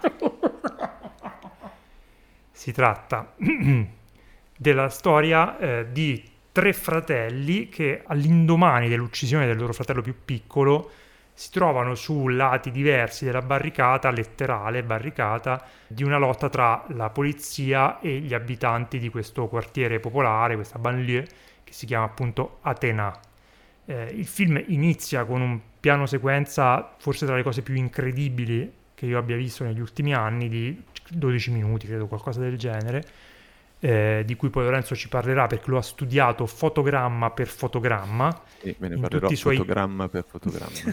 in tutti i suoi tips and tricks che, che fa e ci appunto butta con questo piano sequenza pazzesco, en- energizzante come poche volte si sono visti in questa questo guerra totale tra polizia e ragazzi, soprattutto immigrati di seconda e terza generazione di questa banlieue e lo fa con un'attenzione per la forma che non lascerà mai il film perché comunque è un film fatto di sequenze molto elaborate, molto belle da vedere, con eh, una, una coreografia, con una- un- un'organizzazione degli spazi eh, veramente sorprendente, dove il film secondo me crolla un po' è sul fatto che volendo saldare questa idea di film di guerra molto sontuoso alla tragedia greca richiamata anche dal, da- dal titolo e dal nome di questo quartiere Atena, non riesce mai a veramente innescare la, la tragedia, innescare il dramma, a farlo partire. Rimane, mi sembra, sempre molto nelle, nelle intenzioni e la parte visiva sovrasta quella tematica e sovrasta quella del racconto, che non riesce mai, secondo me, ad arrivare dove vorrebbe. È un film che vorrebbe colpire duro, colpire forte e non lo fa quasi mai. L'altro momento dove inciampa è quello sul, sul messaggio del film, la politica del film, perché è un film che esplicitamente, da- dalla prima sequenza, mette in scena un problema bollente e sentito, cioè della- del disagio delle periferie e della impunità della polizia. Il film ha 40 secondi finali che diciamo sporca un po' il messaggio del film. Non assolve le colpe di chi eh, ce le ha, secondo me, del tutto. Però comunque sembra quasi voler ri- ritirare le mani da, da un, da un discorso troppo caldo. Non se ne sentiva veramente bisogno di, 40 sec- di quei 40 secondi e rovinano, secondo me, tanto di buono che il film ha fatto. Lorenzo, vuoi iniziare tu quindi? Sì, Sì, io ho, ho molto da dire a riguardo. Il, il film, eh, cioè, sono d'accordo con te eh, su- sul giudizio generale sul film, forse sono un po' più entusiasta nelle cose che hanno entusiasmato te, ma anche più critico nelle cose che te hai criticato. Eh, ha questa, questa forma incredibile, se vi piace vedere una sequenza fatta bene, come forse non ne avete mai viste, io onestamente è una di quelle pochissime volte che ho visto qualcosa fatto al cinema e ho detto questa cosa qui io non l'ho mai vista. L'ultima volta, e rido ora al pensiero, dico ah che stupido che ero all'epoca, l'ultima volta era per The Revenant che effettivamente mi aveva molto colpito per certe soluzioni eh, formali, ma eh, questo gli ha due o tre scene che gli, gli pisciano in testa The Revenant, è, è sempre una bella cosa vedere qualcuno che piscia in testa Ignarritu. E, e sì, e, quindi potete anche solo guardare se non avete voglia di, o tempo di, di fare alcunché, quindi non, non, so come mai siete ancora a ascoltarci, però guardate anche solo l'inizio finché non compare il titolo, il titolo del film e poi mollatelo lì e vi penserete che, che sia il film più bello mai girato, non lo è, però eh, mi rendo conto che, che bisogna impegnarsi tanto per fare un film non particolarmente bello dopo quel, quell'inizio e il film effettivamente eh, si inventa delle gran cose per poi rovinarsi un po' con le, con le sue stesse mani. Ci sono eh, altri pezzi di bravura, il film è girato in un, un complesso di condomini, eh, alla fine del, del podcast vi dirò anche dove si trovano, quindi questo è senz'altro un forte incentivo a rimanere collegati fino alla fine. Il, um, il complesso di condomini che è praticamente filatona di condomini, piazza di cemento e all'altro lato della piazza di cemento filatona di condomini e sotto la piazza di cemento passa una strada statale. Quindi è proprio un parco giochi per uno con la Steadicam e un drone. E, e ci sono eh, c'è la scena, quella dove il fratello poliziotto va in giro in motorino uh, da un palazzo all'altro, che è pure bellissima. E c'è, credo, una citazione di Ciccio Ingrassia che dice voglio una donna sull'albero, non so se... Chi l'ho se... visto? Eh, cioè, non, dice non, voglio non una credo... donna. Sì, stando su un albero ed è il matto del, del paese, esatto. quindi immagino che... E e poi molto, molto bella, ma lì iniziano, inizi già a capire quali sono i problemi, anche quella che segue per tantissimo tempo il poliziottino biondino da quando sale su con la scala fino a poi quando fa, combina il diavolo a quattro in, in, quel, in quella eh, serie di palazzi. E questo film mi ha per, per, tante cose ricordato un po' la mia eh, schizofrenia nel, eh, per come avevo recepito un film che era 1917, che fa più o meno eh, lo, la stessa cosa, cioè ambientare scene belliche intervallate da scene non belliche, ma comunque molto tese, eh, con piani sequenza e pezzi di bravura con le luci, il fumo, le esplosioni coordinate, il coordinamento delle masse, eccetera. E, e qui eh, si, si, resta sempre, io almeno resto sempre molto molto al, altalenante tra quanto è bello da vedere e quanto cazzo vorrei sapere eh, come hanno fatto per filo e per segno tutte queste scene e dove se ci sono degli stacchi e quanto eh, il regista e il direttore della fotografia, a forza di far vedere quanto sono bravi, mi stanno portando via dalla, dalla storia, dal fatto che si sta raccontando non solo una storia, ma anche qualcosa di serio. Ora, ok, il, l'impatto della prima guerra mondiale 1917 eh, non è più così sentito forse, eh, però questa cosa qui eh, la, la, lotta tra poliziotti e quartieri disagiati nelle banlieue è, qual- è, una cosa importante, soprattutto in Francia, e il fatto che eh, mi, me la fai tutta a, a, pezzi di bravura e a far vedere eh, quanto, quanto sai fare a girare eh, un po' la sminuisce. E all'inizio, il bello di quell'inizio è che eh, tutto il, il, piano sequenza e quello che succede e anche la, quanto è rocambolesco sono molto funzionali a quello che sta raccontando la storia in quel momento. Ah, sì, Più avanti... comunque, oltre a fare appunto fuochi d'artificio, piano sequenza comunque stabilisce tutto fondamentalmente. Sì, stabilisce sì. il rapporto tra i due fratelli, stabilisce che cosa è successo e stabilisce sì, e poi c'è quest'area così di, concita- di, concitazione e di esaltazione per quello che i protagonisti stanno facendo e te lo rende proprio mm-hmm. eh, nella, nell'emozione, nella fantasmagoria che, che, che vedi messa in scena.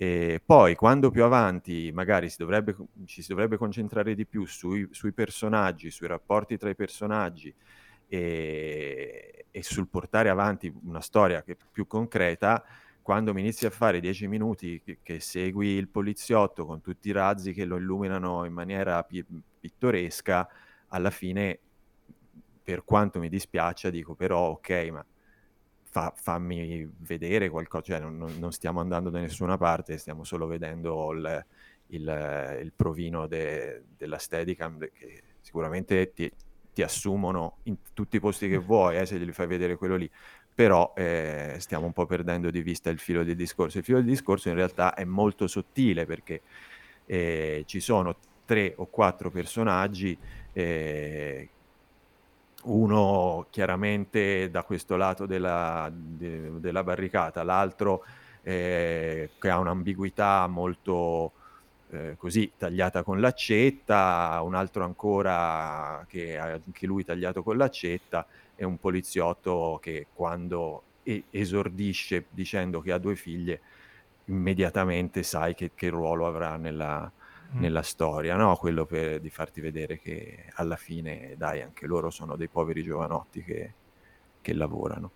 E, ehm, e questa, questa, cosa qui, eh, eh, di, il film diventa sempre di più eh, una eh, rimasticatura di tanti film di guerra, guerriglia, eh, con tante cose già viste e tante situazioni, soprattutto narrative, già viste, e quando poi fi- da un lato finalmente, dall'altro no, eh, la smette un po' con le, con le piroette, gli, gli, rimane molto molto poco.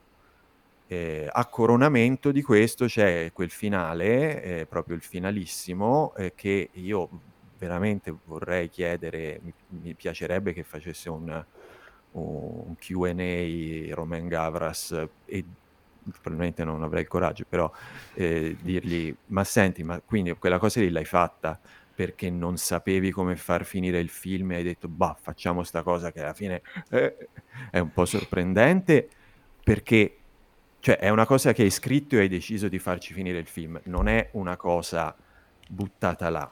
È una cosa che vuol dire qualcosa. Eh, ma perché poi a me quello che lascia perplesso è che se fosse stata quasi una rivelazione inaspettata, mm. forse sarebbe stata più problematica, però avrebbe avuto secondo me anche più senso. Mentre invece è un, è un elemento che viene accennato nel film, cioè il dubbio il film sì, te l'aveva sì, già messo. Sì, sì. E non si capisce perché l'ha voluto esplicitare dicendo, quasi tranquillizzando, no, però comunque... Eh, eh, guardate che i cattivi non sono dall'altra parte, questo sono comunque gente... Eh, eccetera, eccetera. Spoiler. Eh, vabbè, dai. Comunque sì, mi è sembrato veramente una roba ingiustificabile quella cosa lì, ma cioè, è, cioè, è, è, è strano è come... che io sia moderato al riguardo. Mm-hmm. Infatti Però... mi, quando, quando sì, l'ho vista io ho detto, madonna ma su questa cosa! No, no, però... Eh, cioè... Tra l'altro io sapevo, voi l'avevate visto tutti e tre prima di me e spesso si parlava eh, in chat o altrove di questo finale, dicevo, ma chissà cosa ci sarà in questo finale. E mentre guardo il film pensavo, ti immagini se fosse quello? e, Pensa se... Sì, e sì, effettivamente... Eh, ora avrei un esempio da fare, ma sarebbe semi-spoiler. Quindi, però, quando ci trovi quel tuo amico rotto in culo che dice: Eh sì, però intanto eh, voi dite no, no, no, però guarda, in quell'unico caso lì che è successo. Esatto, esatto. Eh, e... Sì, è vero, cioè, non dico che non, non, è mai successo, però eh, se lo metti come finale di un film non è che stai raccontando un episodio, stai facendo di un episodio un esempio sì, sì, sì. ed è un problema. Beh, chiaramente lui cioè, vedi in tutto il film lui eh, mette, cioè, parte dicendo questo film parla di, queste due, mm. di questi due mondi, no? Ma di fatto non ci sono questi due mondi. C'è un mondo, che è quello dei, dei fratelli, che è sì. spaccato in mille parti, e poi c'è l'altro mondo che è rappresentato da una persona che chiaramente non rappresenta quel mondo lì. Sì, è sì. un'eccezione, mentre invece mm. quello è il mondo che è rappresentato con... Questo immagino che sia dovuto anche al fatto che non se n'è accorto probabilmente. Sì. Me. cioè, a un certo punto ha finito e ha detto, sai che però c'era un solo poliziotto, strano no? Sì. E, o, forse, o forse il fatto che comunque lui gli interessava di più eh, far vedere che... Far vedere, del, parlare delle... delle del, della, un po' della, generalista.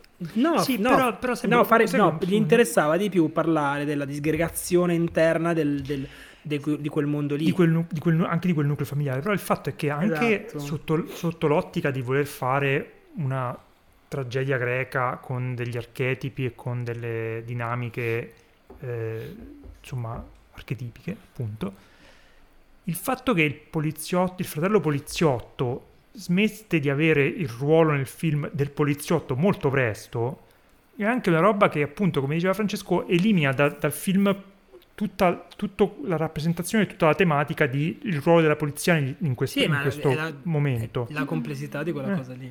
Poi... che invece è lasciata a questo, questo, questo poliziotto di cui parlavi questo giovane ragazzo che viene eh, presentato come un padre di famiglia che finisce lì quasi per caso, cioè, non lo so, in, cioè, se avesse parlato di qualcosa di... Sembra come tipo di personaggio l'amico di, di Jon Snow quello sì, Tully mm-hmm. sì, sì, sì. sì perché lo mostrano che ha lo smalto sulle unghie sì. perché gioca con i suoi, bambini, cioè, con i suoi figli e quindi sì, sì, bonaccione cioè, sì, bu- effetti- effettivamente poi non nascondo che in un altro contesto sono quella, è quella retorica che a me fa impazzire, mi dà molto fastidio, cioè eh, adesso non voglio fare mm, riferimenti a cose eventi reali, però diciamo quando c'è una tragedia poi si dice eh, però alla fine questi sono ragazzi anche, anche la polizia è fatta da, da persone che sbagliano.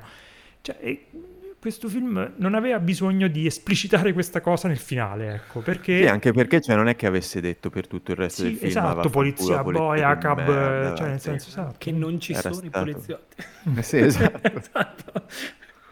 Eh, vabbè. Scusa, fra, ti ho interrotto. No, no, niente. No, in realtà io um, sono... Credo d'accordo con voi più o meno la mia interpretazione, visione del film è la stessa, c'è questa cosa pazzesca all'inizio, poi c'è diciamo un un'altra mezz'ora, 40 minuti in cui fa dei numeri da circo notevoli. Sì. Che, uh, cioè, nel senso, non pensate che poi dopo questi 14 minuti, 13 minuti, poi dopo il resto è campo contro campo, cioè fa proprio delle piroette dappertutto, un filino meno sborone, ecco, un filino meno appariscenti, ma se uno guarda, cioè, ci sono praticamente continuamente fino a più o meno mezz'ora alla fine quando si calma un attimo. Il problema è che quando poi si calma un attimo, ehm, ti rendi conto che sta facendo dei pasticci con questi personaggi, al di là di quello che avete detto voi, che è un discorso anche eh, politico, filosofico, cioè anche da un punto di vista narrativo e psicologico, questi personaggi qui a un certo punto, però a me mi si è innescata una cosa per cui smettono completamente di funzionare a più o meno mezz'oretta dalla fine. C'è una cosa in particolare che fa un personaggio molto dura, mhm. improvvisamente. Mm-hmm che chiaramente è molto calcolata dal punto di vista narrativo, ma mi ha spento il film completamente, perché ho detto tu stai puntando ad andare in una direzione eh, e sei disposto a tutto pure di andare in quella direzione lì, sì, non, mi, no, non, mi, interessa, hai forzato la mano, hai perso la mia fiducia. E per fortuna sua non posso negare che per un'ora mi abbia proprio cioè, convinto al 90%, cioè io ero dentrissimo, proprio gasatissimo. Poi gradualmente, e poi dopo un certo punto proprio ho detto no, no, no, sì. no. E poi retroattivamente mi sono reso conto di altre cose che tutto il bailamme mi aveva, da cui il bailamme mi aveva distratto, ovviamente, perché è un, è un giocoliere lui, mm. ti fa vedere la palla da una parte e poi, capito, metafora sottilissima. E alla fine sì, il finale devo dire che la prima cosa che ho pensato è stata Madonna basti.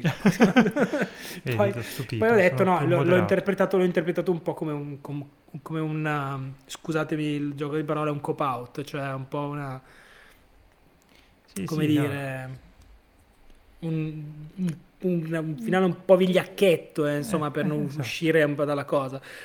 Non, non, sono, non ho fatto de, delle considerazioni, non ero incazzato a morte, però ho detto pff, non era necessario, non serviva. Mm, sicuramente sì, poi, mette, come... Avevo, avevo, avevo notato tutte le frecce che puntavano mm. quel finale mm. lì, perché comunque ci sono in tutto il film quel discorso lì, viene ripetuto 3-4 volte in modo un po' troppo insistito, poi anche ripensandoci dopo ho detto ah sì ho capito, però ho detto non era, non era sì, effettivamente cioè il finale precedente che... non era abbastanza forte, cioè non era abbastanza sì, incisivo, eh, non c'era il finale praticamente. Una volta che si, ogni volta che si accende un televisore o si apre un telefono nel film parlano di quella cosa lì, quindi era un, po' sì, il fatto che dicevo... Esatto. Eh no, tantissimo, tantissimo. Cristina, che è la più arrabbiata? No, allora, io ero quella più arrabbiata soprattutto quando l'ho visto vi ho detto, scritto, vi ricordate, Basti impazzisce, Basti non è impazzito. Sono diventata una persona più moderata. Ti, siamo, ti abbiamo dipinto così. Mi avete sottovalutato. Esatto. No, più che altro io ho parlato tantissimo di questo film a Venezia, è stato il film di cui ho parlato di più con le persone, incontrandole per la strada, ci fermavamo a parlare di questo film, persone che conoscevo, sì. sarebbe stato divertente sì. anche per tipo testimoni di San Marco, posso parlarle di Andava in piazza San Marco, fermava i russi e gli diceva hai visto te, cazzo, quel finale di merda! No, e la cosa che mi ha molto colpito è il fatto che venisse percepito come un, come un film incredibilmente politico. C'erano due tendenze con le persone che, che, parlavo, con cui mi confrontavo. È un film politico o è un film eh, codardo che eh, ha un messaggio politico eh, Ambiguo. Merda. Ambiguo, no, di merda. Okay. Uh, um, allora, il punto è che il problema di questo, secondo me, il problema di, di, di Atena, che quello, sono molto d'accordo con quello che avete detto voi, con quello che ha detto Lorenzo, soprattutto è, è clamoroso quel, quel, piano sequenza iniziale. Ma il punto è, è, comunque molto bello da vedere, è un film estetizzante anche questo, eh, però usa stru- i temi, gli strumenti e il linguaggio del film politico, anche quella sorta di mormorio che c'è dietro dei media che parlano di cose, l'ambientazione, tutto, ma non, non lo è davvero, cioè eh, sembra quasi interessato più a eh, voler mettere in scena, come detto voi, questa versione del, della tragedia greca eh, attualizzandola in questo contesto, senza rendersi conto che questo è un contesto fortemente... Eh, cioè, è un, è un contesto, cioè, queste cose sono contemporanee, sono ancora in atto. Quindi finisce per, eh, diciamo, banalizzare tutto questo, tutto questo discorso e non, non, ha nessuna carica politica. Io non riesco a capire come sia percepito come un film politico, perché succede quella cosa lì e la gente dice, ah, in questo periodo qui è un messaggio forte, ma non è un messaggio forte, no, per perché... Niente. No, poi anche niente. perché non ha, non ha un, un, film politico dovrebbe avere una tesi o quantomeno cioè una, esatto, una problematizzazione, no, questo non, non dice niente fondamentalmente. No, no, ha solo un'idea, mm. la tragedia greca. Tra l'altro, quale tragedia greca? Se avesse preso una tragedia greca e avesse detto la attualizziamo ora, e la mettiamo in quel contesto lì, sarebbe stata un'altra cosa. Lui ha questa idea, fa tutte eh, mm, queste sequenze super coreografate che sì, sono fighe, cioè da vedere, però è, è, è, vuotissimo e soprattutto finge di essere un film politico, ma non lo è. E quindi secondo me è anche dannoso da un certo punto di vista. Uh, se posso, citare, posso citare una recensione che ho letto, certo. che in realtà è uscita sul, sul cioè, conflitto di interessi. Vai. Vabbè, sono la recensione mh, mm, di, di, di, Davide Mancini su IGN dice una cosa interessante. Se avesse fatto lo stesso film uh, su, uh, in un contesto dis- distopico, fantascientifico, con lo stesso tipo di cosa, e quindi un'allegoria di, di, questa, questa situazione sarebbe, avrebbe funzionato meglio.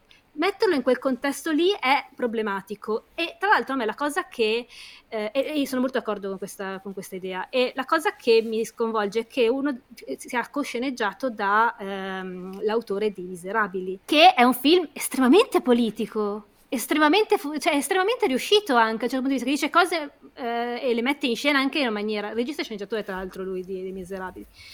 E, e quindi mi sconvolge, quel, quel finale lì mi ha sconvolto perché non, non me l'aspettavo, sinceramente. Cioè, me, ho pensato, oddio, cioè, cioè, vedendo, però non me l'aspettavo davvero. Cioè, pensando alla gente coinvolta comunque. C'è da dire che veramente probabilmente solo l'aspetto estetico era la cosa più importante, mm. era il, il sens- il, la ragione d'essere di, di Atena. No, sembra appunto, secondo me, non dico che tradisca la, la, la, le origini da mh, mm, regista di videoclip di, di Gavras, perché sono delle cose che non hanno nessun senso, però è evidente che è un film che ha un'idea fortissima del piano sequenza iniziale a cui sembra che poi abbiano voluto aggiungere un, un pezzo dopo senza sapere bene qual era la direzione da prendere. Quindi è un film che vaga un po', ti, ti abbandona, non, non, sa bene che cosa fare e quindi continua ad accumulare pezzi di bravura su pezzi di bravura. Però poi la sostanza è... Secondo me la, la tesi del film è proprio a noi ci piace, abbiamo visto questo complesso residenziale e abbiamo detto pensa che figata con un drone, una gru. Volevi aggiungere qualcosa su, su, questo complesso residenziale? Lorenzo, eh, alla fine puntata. Vabbè. Volevo intanto aggiungere che sì, eh, confermo, che si, confermo no, no, che no. si dice Lajli eh. e aveva anche un ruolo cameo in questo Atena. Fa il, ah, sì? fa il vicino quando vengono sgomberati i vicini c'è uno che dice no, questa è casa mia e c'è la figlia in braccio e la mm. Altro Miserabili è un film bellissimo secondo me. Diciamo. Ma te parli di quello del musical con Hugh Jackman?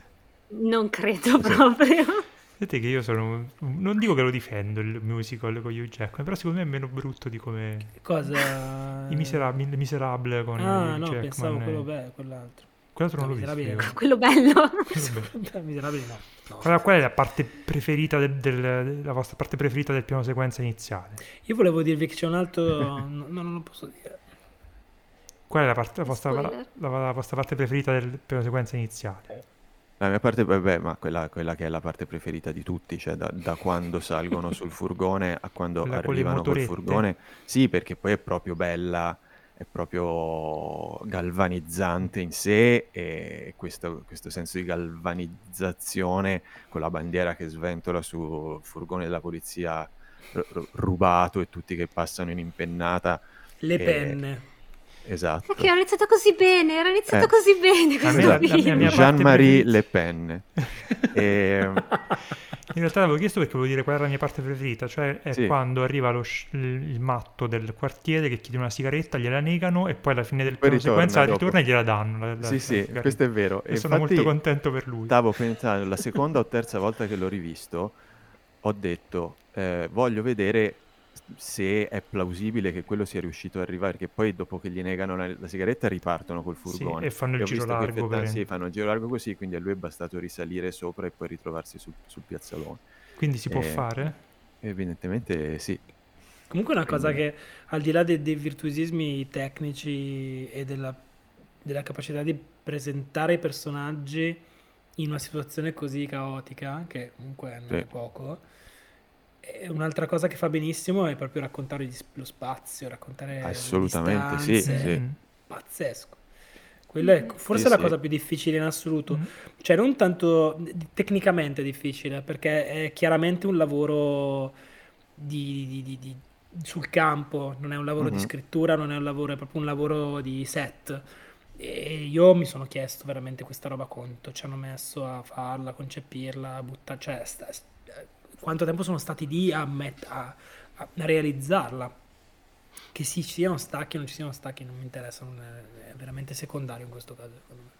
Tra l'altro Lorenzo sei venuto a, a insomma, sei riuscito a capire se stacchi ci sono o non ci sono all'inizio, perché la, le dichiarazioni erano un po' ambigue. Sono, sono ambigue. Lui dice mm. che non ci sono effetti digitali, che è tutto fatto meccanicamente però questo non vuol, non vuol dire spegnere che... la macchina da presa è analogico e riaccenderla pure sì infatti e, un, soprattutto all'inizio un paio di cose quando c'è quel, quel fracasso sì. eh, mi sembra che, che, ci sia qualcosa ma in prima, ogni caso prima che, prima che entrino nella, nel nella locale centrale, sì. che è tutto poi già credo... infuocato sì. sì perché poi lì soprattutto tu pensi a quante location ha quel piano sequenza e, Eh, e che E cosa quanta- succede in ogni, in ogni location. Sì, cioè è un delirio di coordinamento, ah, indipendentemente dagli, da quanti stacchi ci sono, è un delirio di coordinazione di, di- di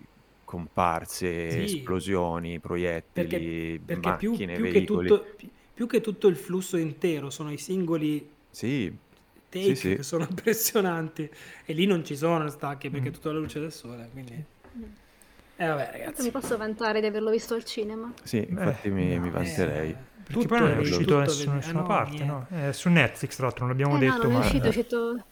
lo trovate su Netflix. Si tratta di Atena ed è il- l'ultimo film in scaletta di questa puntata e quindi ora che questa puntata volge al termine, Lorenzo può finalmente parlare di questa cosa qui. Non mi Dici, chiedi dici. se ci sono delle domande Ah, giusto, pubblico. prima ci sono le domande dal pubblico. Eh No, sì, ehm, da quando ho detto quella cosa prima che avrei svelato dove Eh. era girato il film, eh, sono- mi sono arrivati tantissimi messaggi sul, sul Teledrin, eh, quello che, quel cicalino che suona, per- quindi poi dovevo Quando ti andare... arriva, ti arriva la roba al tavolo, tipo, No, sì, su quello. vieni a ritirare il tuo Ha ordine. ti iniziato, ha il iniziato a vibrare e quindi sono dovuto andare a vedere. Insomma, era un sacco di gente, eh, tra cui eh, la dottoressa Romagnoli. Ho abbassato lo sguardo e c'era un appuntamento che ho preso per mia mamma eh, con la dottoressa Romagnoli e che eh, ci ha... Che ci segue. Che ci segue, l'hai scelta per eh, quello. Sì, sì, e chiede dove è stato girato, eh, in quale complesso residenziale è stato girato Atena. strano Qualcuno- che prenda pro- proprio questa domanda eh, Eh cioè, Sì, qualcuno eh, può no, rispondere perché a ci hanno questa domanda? sentito, hanno, Eh, hanno detto che caso, hanno eh. sentito me che dicevo che avrei rivelato e quindi non te lo scordare, faccelo sapere perché è tutto in diretta. E, e non credo che esista un quartiere di Atena, se esiste non è quello. Ehm, questo è, eh, si trova a Évry-Courcouronnes, che è a parecchio, cioè oltre anche la, la, la banlieue parigina, siamo proprio in una stessa regione ma molto lontani. E questo è un complesso che è esattamente, se lo guardate a guardare su Google Maps, esattamente come vedete nel film, è proprio un piazzone di cemento sopraelevato con la strada sotto, dei palazzi da un lato e dall'altro, i negozi che ci sono dentro sono quelli e le insegne sono rimasti uguali e tutto, e si chiama il Parc aux Lièvres, che è il Parco delle Lepri, che credo sia il nome meno adatto per un, un posto del genere, dopo, dopo una lunga, un lungo concorso per scegliere il nome meno adatto, ha vinto Parco delle Lepri, e eh, se riusciamo a raccogliere abbastanza adesioni tra i nostri ascoltatori ci facciamo una gita.